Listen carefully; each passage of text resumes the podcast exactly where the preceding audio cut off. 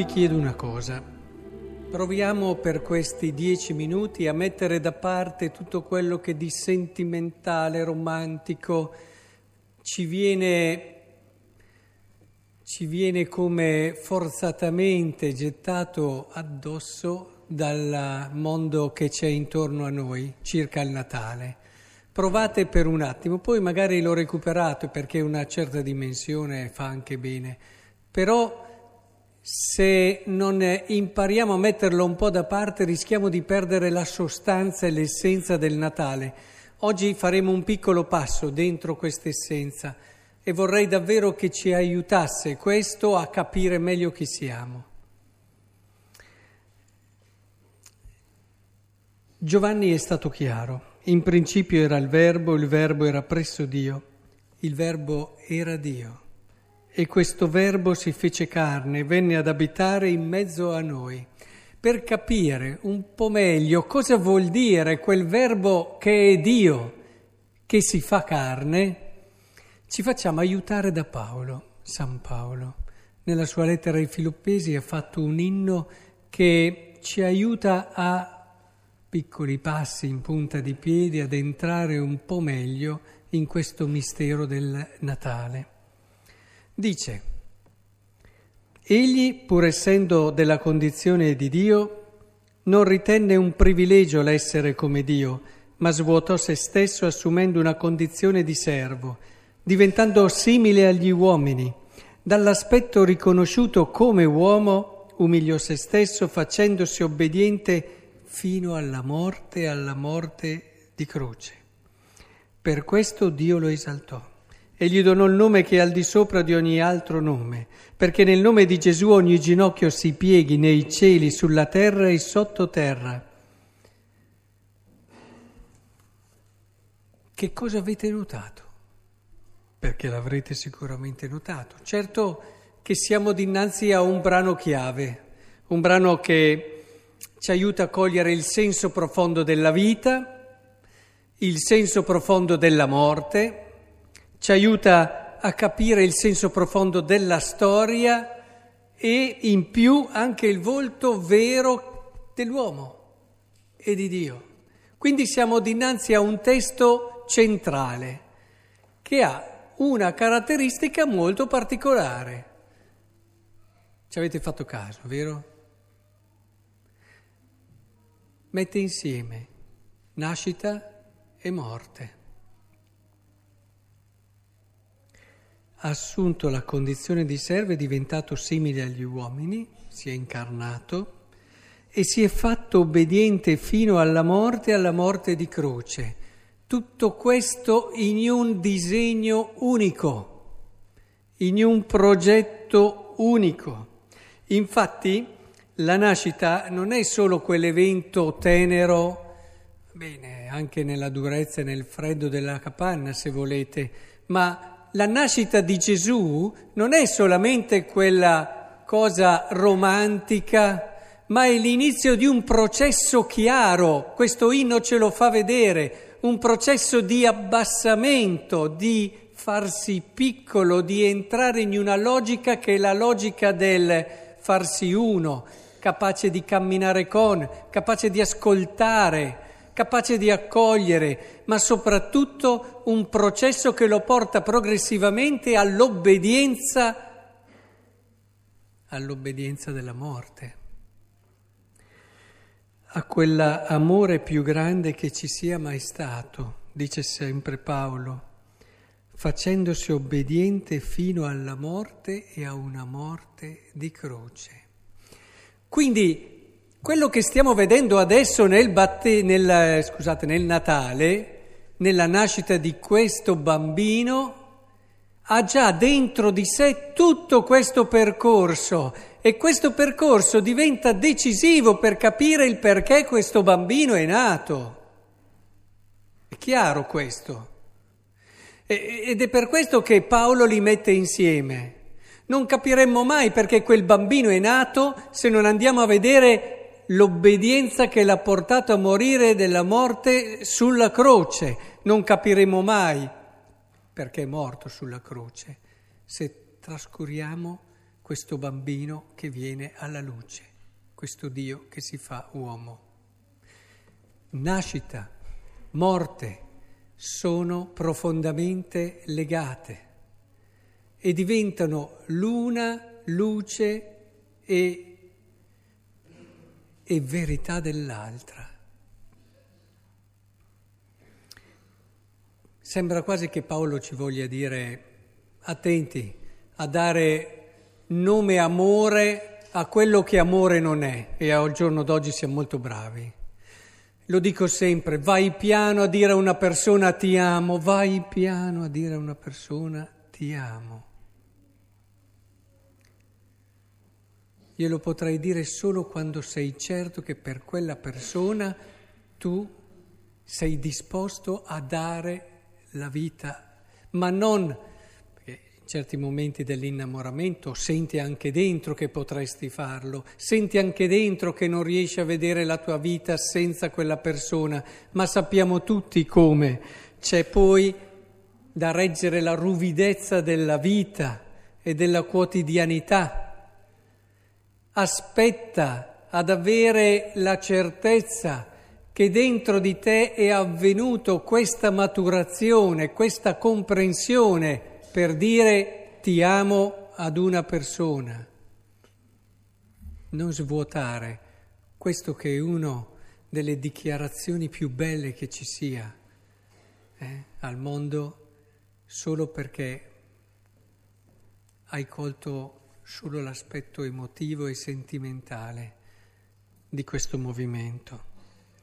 Dunque, tornando alla nostra riflessione, però, se è vero che per Gesù non si capisce la nascita senza correre là, non si capisce il Natale senza arrivare a Pasqua e non si capisce la Pasqua senza tornare al Natale, questo è vero anche per noi, è vero anche per noi.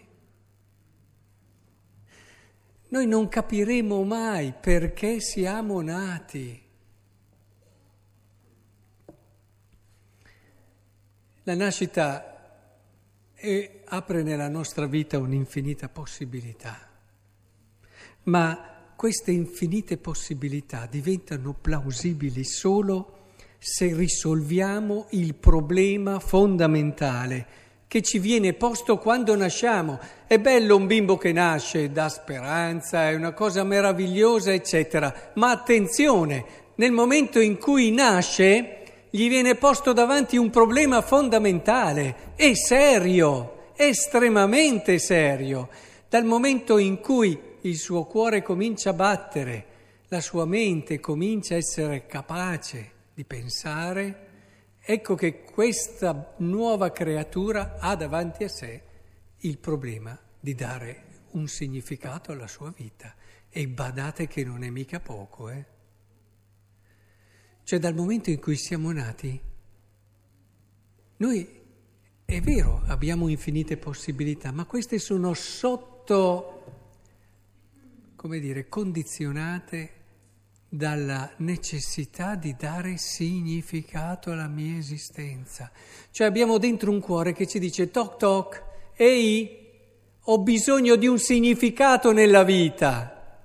E noi siamo bravi però a chiudere la porta o far finta di niente. E poi al giorno d'oggi, al mondo d'oggi, eh, insomma, tra iperattività, tra distrazioni continue, tra stimoli continui, tanto che appena siamo fermi, eh, non ho niente da fare, tiriamo fuori il cellulare e cominciamo a guardare qualcosa, perché ormai la testa non ce la fa più a stare lì ferma senza qualcosa.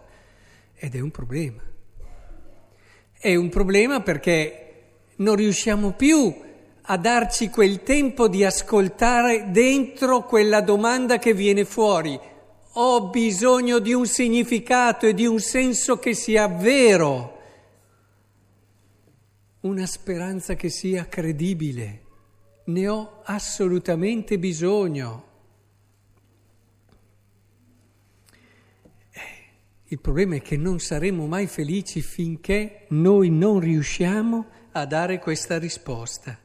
Saremo condannati ad una vita mediocre. Ed è un peccato, visto che era una vita che aveva infinite possibilità. È terribilmente triste pensare che noi ci accontentiamo di una vita mediocre.